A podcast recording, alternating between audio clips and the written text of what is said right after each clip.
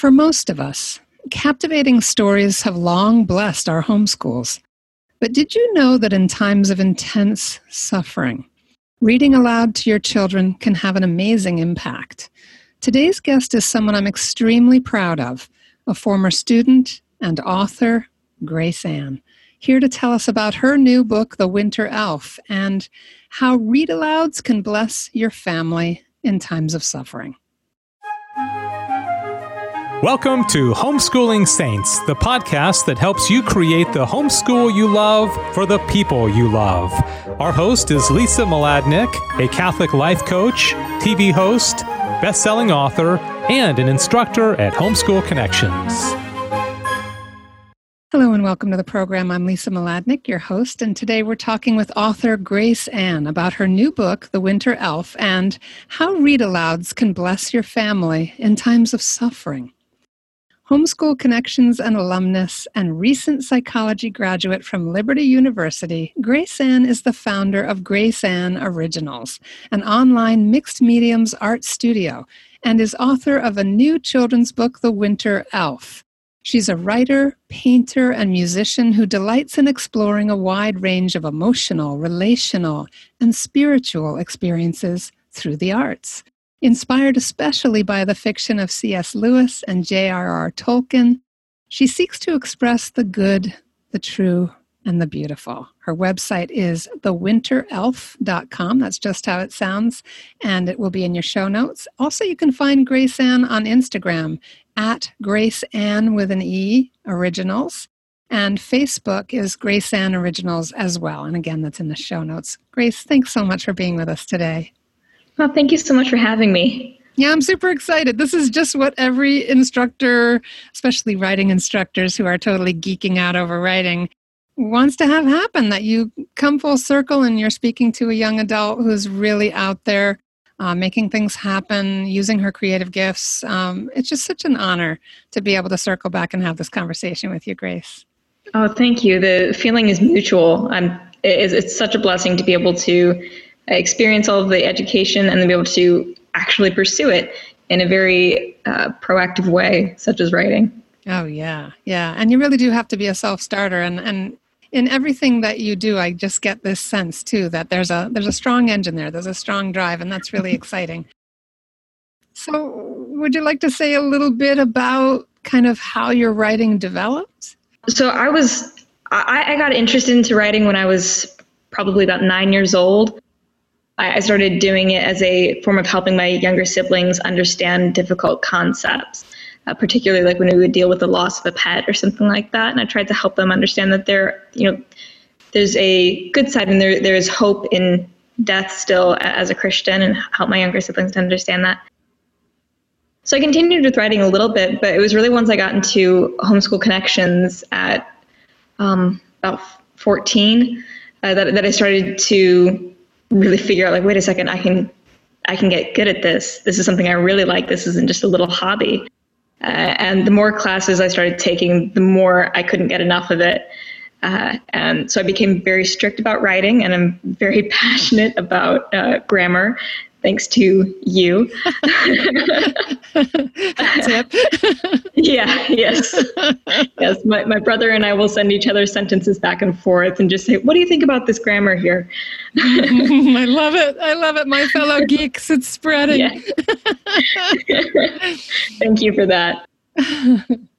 Yes, yeah. So I, I just really uh, took as many writing courses and creative writing courses as possible, and continued that even after finishing with Homeschool Connections. And um, it honestly got me where I am today. Now being able to publish my first book. Gosh, that's so exciting. And our program, for those of you listening who haven't already experienced it, was created by Professor Erin Brown.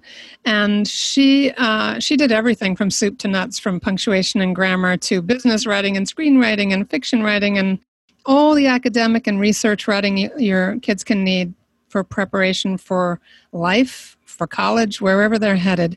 It's just a fantastic program, and it's been my honor to teach in that program for several years. So, uh, just a beautiful program.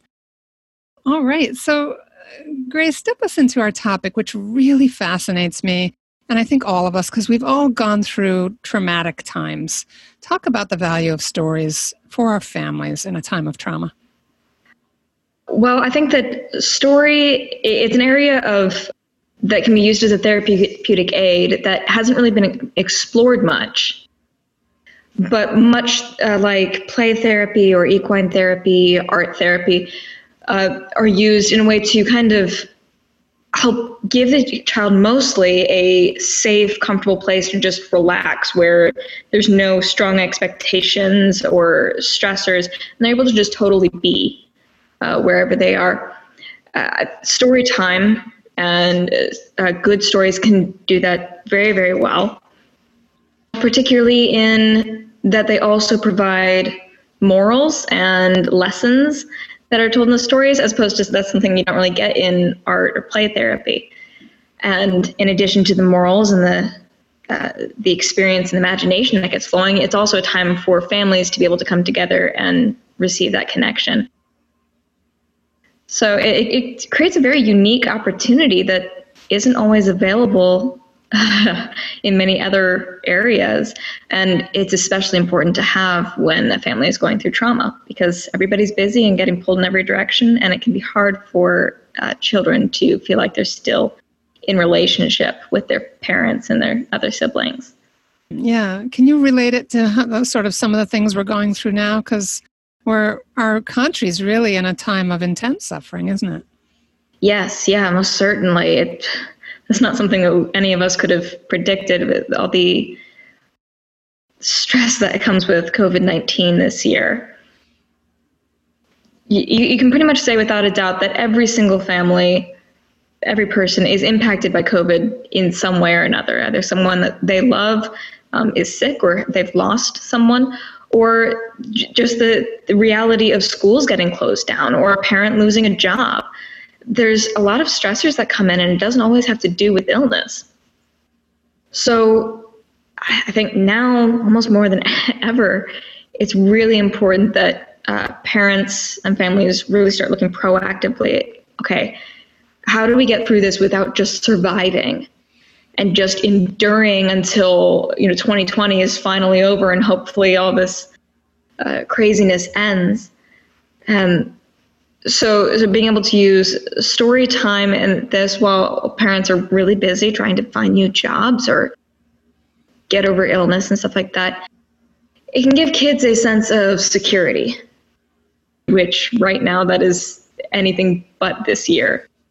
So, so the, the more that we can kind of create a little time, we're like, okay, you know, 7:30 at night, or you know, the, you know, afternoon story time.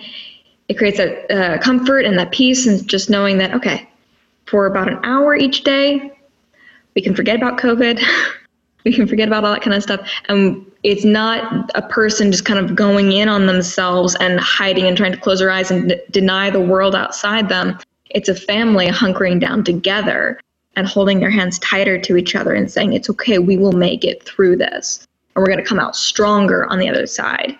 So there's a lot of intentionality that comes through story when you in times of trauma when you go through it intentionality. I love that on so many levels too, Grace, because we we really want our children to understand that when there's stress, even though the parents can be, as you said, really distracted, pulled in a million different directions, that if there's this time to look forward to, where we come together and kind of move into that place of story and imagination. And as you said, really good stories have morals and virtues and beautiful things that, while their little imaginations or, or even maturing imaginations are being ignited, is feeding their souls. What kinds of stories have inspired you? First and foremost, I have to say it's The Chronicles of Narnia by C.S. Lewis. Love that series. I've read it over and over again. Oh, yeah. Yeah, so many times. We kids have so many parts of those stories memorized. Uh, when I was a kid, that's um, my dad had Lyme disease most of my growing up. And that, that's what we did each day. My, my dad was very sick and wasn't able to spend a lot of time with us because of his illness and trying to also provide for his family at the same time. Uh, but every night we had story time, and pretty much always it was the Chronicles of Narnia. We'd finish the whole series, get onto a couple other books for like maybe a year, and then go right back around to it because there was a new kid who had never heard the stories before, and we loved it. The the stories weren't just exciting and exhilarating and weren't just about kids so you could relate to it, but they they really showcased wonderful family dynamics where you know while the children had struggles and problems and uh, bickering situations, those those behaviors were addressed. No one was ever just allowed to be uh, pouty. they, they, weren't allowed to call each other names or something like that and just get away with it. That is most uh, prominently evident in the character of Edmund. Uh, it goes through a whole story arc on that. And uh, similarly, I, I, was always very taken by C.S. Lewis's and J.R.R. Tolkien's um, ability to integrate heavier themes and morals uh, and metaphors into their works in a way that was very subtle. And so it didn't sort of categorize their book as being only Christian and only Christians would be attracted to it. It opened it up to a lot of people. And with that subtlety, people were able to, it, it became more palatable. And uh, the messages that they were trying to get across, they weren't so apparent, but they still touched you very deeply and they, they leave you every single book you close and you give it a big sigh and go wow okay where's the next one?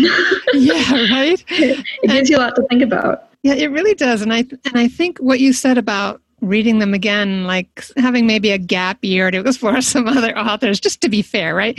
Uh, yes. and then come back to narnia again because not only might you have new siblings that are ready to start sort of begin to step into that world but did you find this? I found this. Every time I read them, I find something new in them. They are so subtle and nuanced, as you said. And because they're using, because Tolkien and uh, Lewis both use fantasy, they both use this idea of other worlds, we can get that sense of the mystical or the supernatural along with the story without it ever fall, devolving into preaching or anything like that. And so the it's a it's a really light-hearted way to receive some deeper truths. Exactly. Yeah, exactly. I, and that's the part as a writer I really wanted to look into that and see how how can I replicate that. Um, because it doesn't seem like that's done quite so much nowadays. It seems that you're either very obvious or there is nothing deeper to it, more like um, pulp, uh, pop fantasy, pop fiction, and yeah, there's just nothing nothing beyond it. And certainly, I agree. Like with every single time we read the story, there was always something new. But especially so as a child who was growing up with it and was a little bit older every single time and had new experiences. I was able to, and I could understand then why my dad would pause sometimes and point things out to us or repeat something again. And, you know, as a little kid, I'm like, yeah, I get it. What's the big deal? And then a year later, I would hear it again and go, oh my goodness, that's huge. That is really, really important. And my family, all the time, anytime there's difficult situations going on in our lives, we pretty much always end up referring back to Narnia as a comparison. We tend to speak in uh, similes and metaphors a lot in my family. Narnia is takes the cake on how often we use it. Um, it applies to so many different areas of life. It's amazing. And you've mentioned how one can reach a wider audience using fiction. Talk about what you're reaching them with. Are there lessons that weave themselves into the work that you admire? With fantasy, with good fiction, it breaks down the barriers. We, we get taken up by the fiction and the story, and we're suddenly not deciding every single thing like you would with a lecture. Uh, going, hmm, I'm not really sure if I, if I agree with that, or your approach here, or you're saying it too boring, or your voice is too monotone, or something like that. We, we kind of get to this point where, like, I, I, don't really care what you're saying, just like tell me what happens next. and so our barriers are down, and we're in a place where we're more easily able to receive.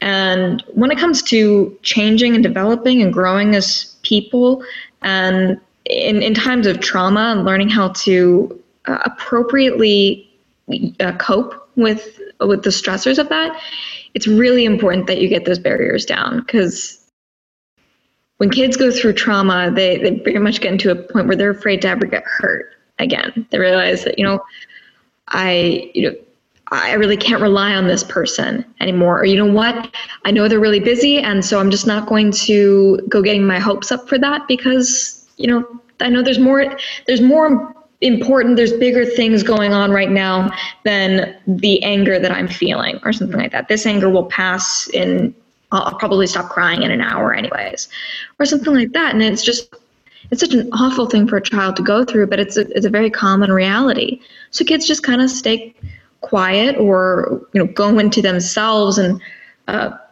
you know will, will will seek other forms of comfort, which oftentimes are very damaging to who they are as a person. So being able to take story which ignites the imagination, which requires our soul. Uh, you know, animals don't have the imagination that humans do. It's something very unique to us. By getting our spirit alive there, then we, we come into a, a point where we're able to be more proactive and take action on things and get excited about it rather than just doing what somebody's telling us to do. And like you said too, Grace, you mentioned the way it takes down barriers and the way children tend in times of suffering and trauma for the family to sideline themselves a little bit. They don't want to be a bother. Everybody's running around taking care of the sick person or whatever it is. Um, and that vulnerability that children can feel free to experience during story time, as well as that sense of, I'm not powerless. Here's this little character, you know, doing something brave. I just love all of that. That, that's exactly it. That's exactly it. So, in the story that I, in the story that I've written, I've purposely looked at that. I tried to take a child, something that's very relatable, putting them in a relatable circumstance, and giving them relatable behaviors as well. That same sort of sidelined uh, approach to stress. Lay out the story for us as well. I'm sorry to interrupt you guys. Uh, just lay out the story for us and talk about what you're doing there in the story because the story is very beautiful and it's really dealing with something that comes out of your own experience. But, but let's start start with your story. Yeah, yeah, that's a good point. Uh, it's much easier to talk about something if you know what you're talking about. Uh, the story, the story follows a little girl, um, and her mother is in the hospital during the holidays, and she's been in there for a long time, and things are just looking pretty scary. And this girl, Clara Rose, is in a situation where she's feeling that the only way that she can help as a child is to just get out of people's way and stay quiet and hide away uh, her tears from everybody else so that they don't have to worry about one extra thing. And uh, on one of these nights that she's doing this, uh, she's alone in her room and she hears an elf in her yard. And in kind of a classic fireside tale of magic and elves and and ancient wisdom and, and sayings, uh, this little girl learns from this elf the importance of embracing her pain in order to receive healing from it and to be able to come out on the other side stronger. Yeah, it's it's just beautiful. It ha- really does uh, the the uh, the Narnia esque quality of it is so palpable. Um, I really love to see that. That as a writer, that you have kind of springboarded out of that. I mean, C.S. Lewis so often draws from the ancient Greek myths and things like that for his writings. And so we're meant to do that, to take great writing and then allow it to feed into our own stories and our own meaning. So I don't want to stop you from completing your thought around the story and what it brings us, Grace, and, and, and then connect it with your own experiences. Yeah, well, um, well, ultimately, yeah, the, some of those different lessons uh, that we've talked about here are integrated into the story through the child's behavior and um, being able to hear instruction, but then also follow through and and live it out herself, so kids can relate to that behavior and replicate that. Because generally, we're much more likely to watch something and try to mirror it rather than just uh, do as somebody tells us so I the the story. Uh, what were you saying? Like relate? It's my own story. Yeah, I mean, you're, and I are you, very you touched similar. on it. Yeah, you touched yeah. on your father's Lyme's disease, but talk to us about how you related all of that to the healing power of story. So, I, I certainly dealt with the my, my, father's situation in the very same way that uh, Claire dealt with it, just staying quiet. And um, I, our family sort of had a series of different uh, illnesses with a miscarriage of my, my mother during the holidays. And so I very much relate to Claire's situation. And honestly, I suppose that you could say the, the Winter Elf is the, the book is sort of a love letter to my past self, recognizing, uh, acknowledging the feelings that I had and the fears, but then trying to guide a past self or any, any other children who might be going through that um, into a more uh, a much healthier way of being able to deal with it. Not denying the issue, but uh, also making sure that you don't just let it keep going on. Mm, yeah.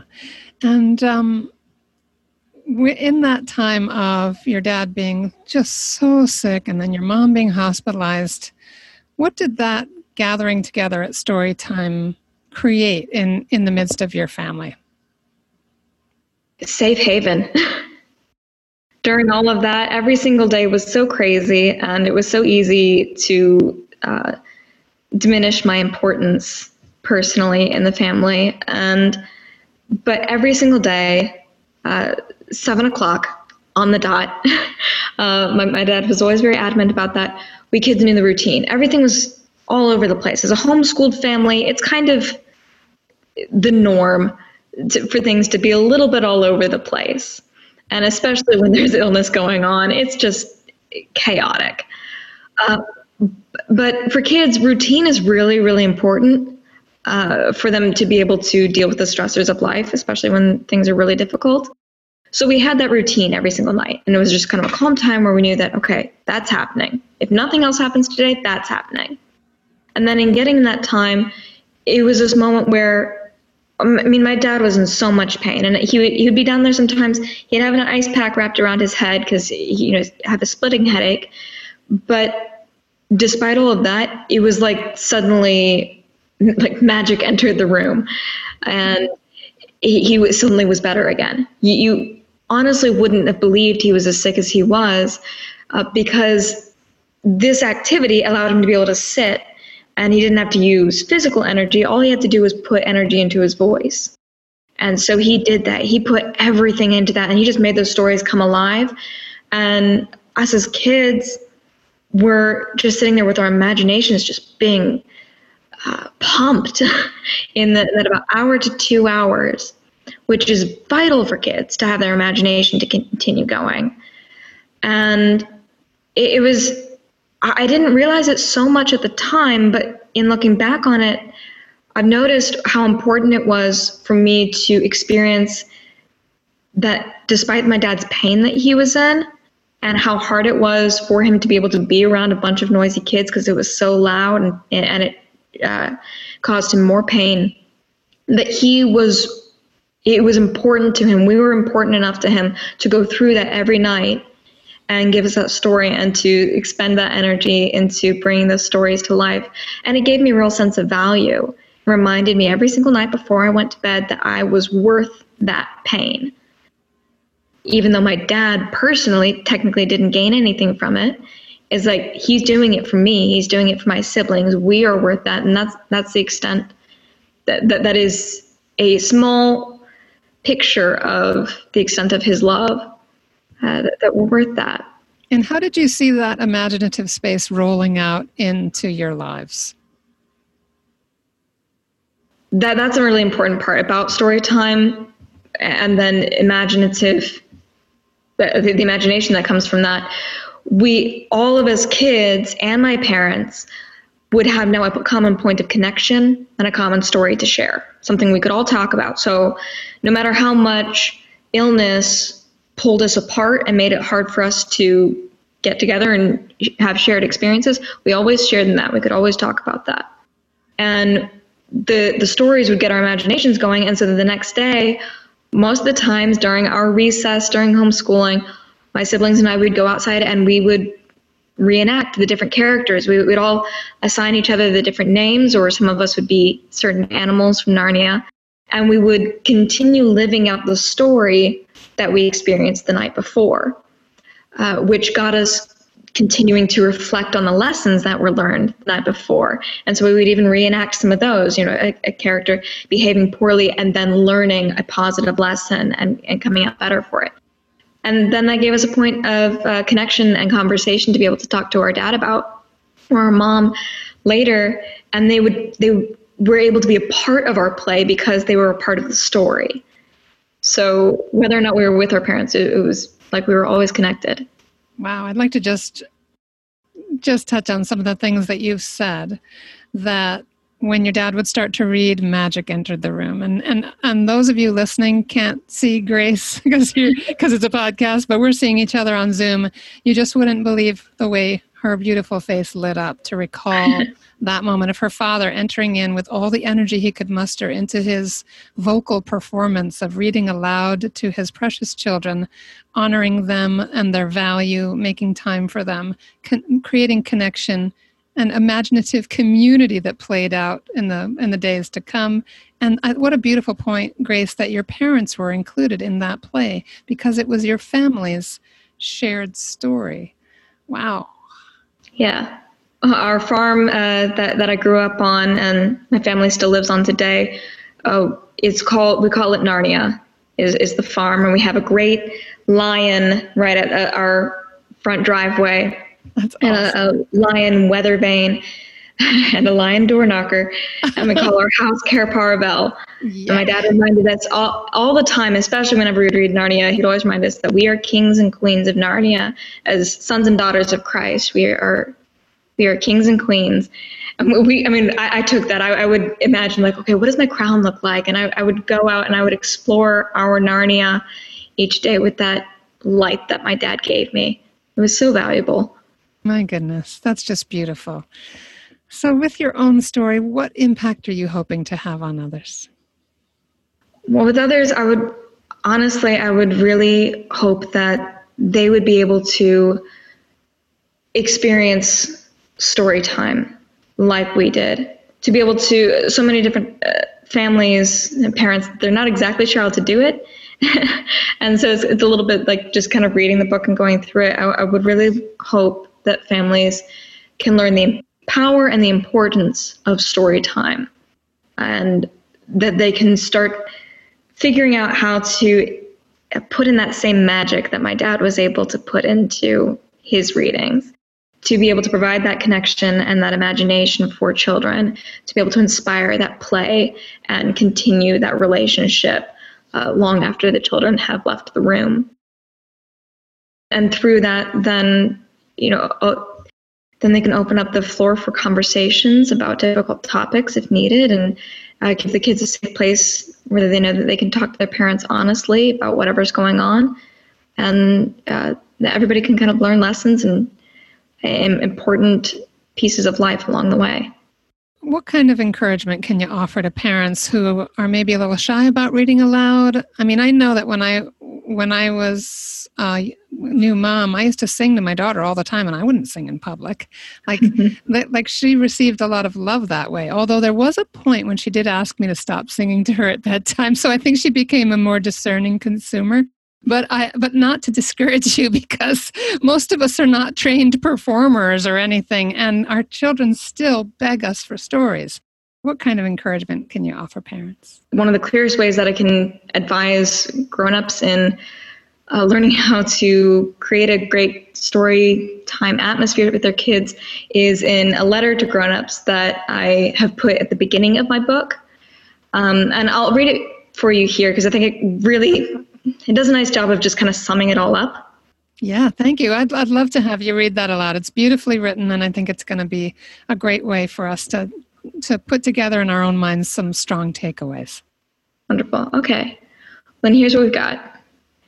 Dear grown up, please seize this story as a chance to enter the world of childhood, fantasy, and even theater Storytime is not simply a means of lulling children to sleep, but rather the duty to enrapture them in the imagination of another world and inspire the courage to follow dreams. I am the author, but you are the magician.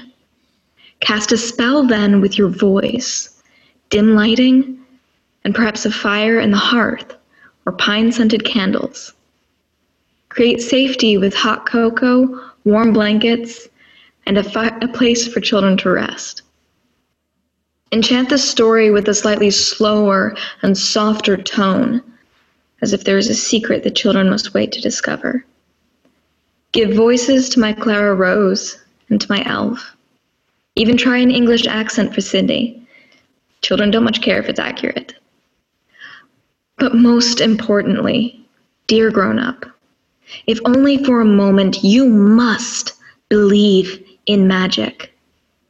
Believe in fairies and singing stars, in miracles and in elves. That which is improbable breeds the purest hope, the essence of dreams. In storytime magic, the environment of fiction grows and merges with reality until dreams and imagination are indistinguishable. It is there that the world of fantasy turns out to be much more real than we pretend it to be. So capture the hearts of your little ones, fill them with faith and wonder. Whew, boy, Grace, you've, I've got tears in my eyes. That was absolutely beautiful. Thank you. Yeah. Oh my goodness. Well, see, folks, how your kids can grow up just like Grace. All you have to do is read to them lots. And in your times of difficulty, which we all experience, allow these beautiful stories to be kind of portals into greater goodness, truth, and beauty, uh, which Grace is dedicated to. And I just couldn't be in just a tiny, tiny way that I got the honor to intersect with your life for a little while, Grace, couldn't be more proud. Certainly don't take any responsibility for that, but just just so proud of you and, and what you're creating with your writing, your music, your painting, all of the things that you're doing and your and your understanding of the human person. Just can't wait to interview you, you again at whatever the next season will be for you and just see what you continue to create. Oh, thank you so much. It's been such a joy. Uh, I've, I've loved every minute of this wonderful, crazy ride. um, and it's been a, a, true honor to be able to have you as a teacher and to be able to reconnect with you again and talk about this kind of stuff. Very, very exciting. Yeah, it really is. Thanks, everybody, for tuning in. Uh, this is again Grace Anne, and you can find her at thewinterelf.com, and that's in our show notes. On Instagram at Grace Anne with an E Originals, Grace Anne Originals, and on Facebook also Grace Anne Originals. And whenever I say Ann with an E, I think of Anne Shirley. So there's my there's one of my favorite stories popping out as well, another favorite. But please do look for Grace Anne and follow. She's really someone to watch and can't thank her enough for being with us today. Well, thank you very much. Thank you again for having me. It was a real delight to be able to talk about all of this.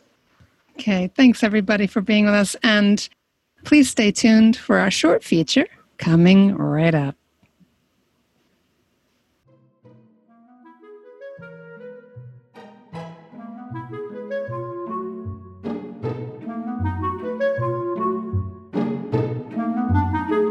Hi, this is Dan Louzonis from EinsteinBlueprint.com. Today, I want to talk briefly about why you should set out to raise truly unique kids and how, in doing so, it will really help them later on and throughout their working careers. So, first of all, some 12 years ago, when our son John was hyper accelerating with his reading and math prowess, it became apparent to my wife and me that we would have to educate him outside the system. Like all new uninitiated parents, the prospect of homeschooling was new and definitely laced with fear and a little dread. My wife, and I tease her about this incident to this day, said, I don't want my kids to grow up too different. As we survived the initial growing pains of homeschooling, now we both agree that we aspire to make our kids as different as humanly possible. Whenever someone says they don't want their kid to be different, I say, What do you mean different? Different like Steve Jobs? Different like Bill Gates. I think it was Gates who said that weird is the side effect of awesome. So there you have it young new parents being frightened of their kids standing out from the crowd versus older experienced parents understanding the true value and vast advantages of divergence.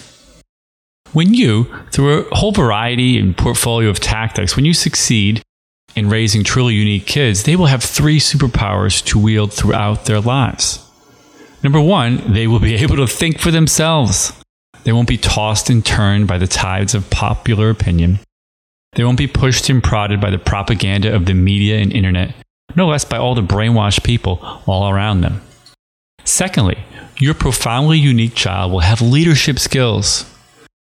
They will most certainly not be a follower. They will be extremely ultra self confident and they will be magnetic as others will be drawn to and actually look up to them.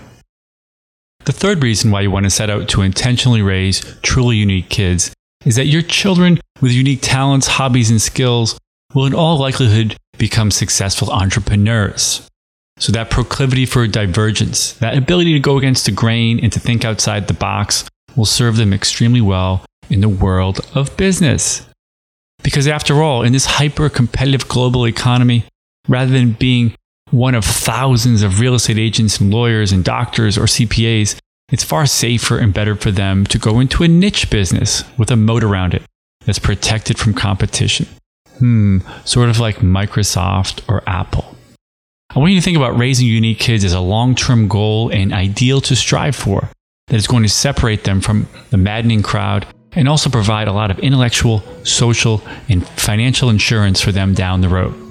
If you want to learn more directly how to turn your uniquely gifted children into entrepreneurs, then visit my weird 15 year old homeschool son's website, kidsgetrich.com.